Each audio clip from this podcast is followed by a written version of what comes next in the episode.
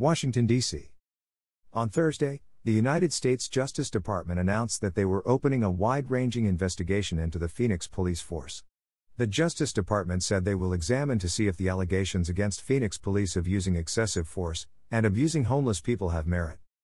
Phoenix police keep protesters away from Phoenix Police Headquarters Saturday, May 30th, in Phoenix, protesting the death of George Floyd, a handcuffed black man who died in police custody with much of the arrest captured on video of a Minneapolis police officer kneeling on the neck of Floyd. AP photo slash Ross D. Franklin. WSB Channel 2, Atlanta, reported Attorney General Merrick Garland, said the probe will also examine whether police have engaged in discriminatory policing practices. Garland also said his Justice Department will work to determine if officers have retaliated against people engaged in protected First Amendment rights.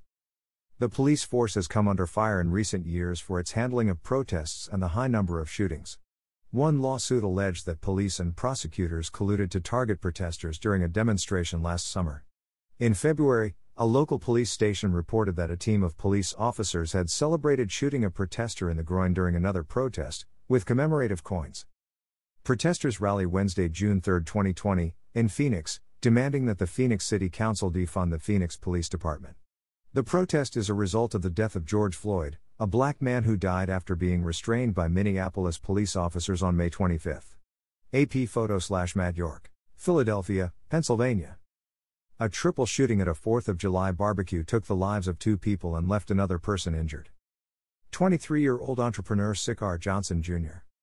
According to a report from 6ABC Philly, Witnesses said they thought the gunshots were fireworks as they headed to 60th and Sansom Streets to watch the 4th of July fireworks at around 10:30 p.m. People started running when they realized the loud bangs were actually gunshots and not fireworks. One of the victims reportedly owned a clothing store in West Philly. 23-year-old Siccar Johnson Jr. was the owner and creator of Premier Brand. The 23-year-old was also a father, husband, son, and brother.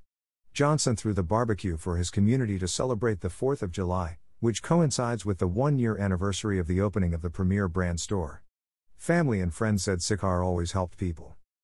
Police ran out of evidence markers as they attempted to track the over 100 rounds that were fired. Siccar's 21 year old friend was also killed in the shooting. A 16 year old girl was the third shooting victim. She survived, and was last listed in stable condition at an undisclosed hospital. As of now, there is no word on a motive or suspects.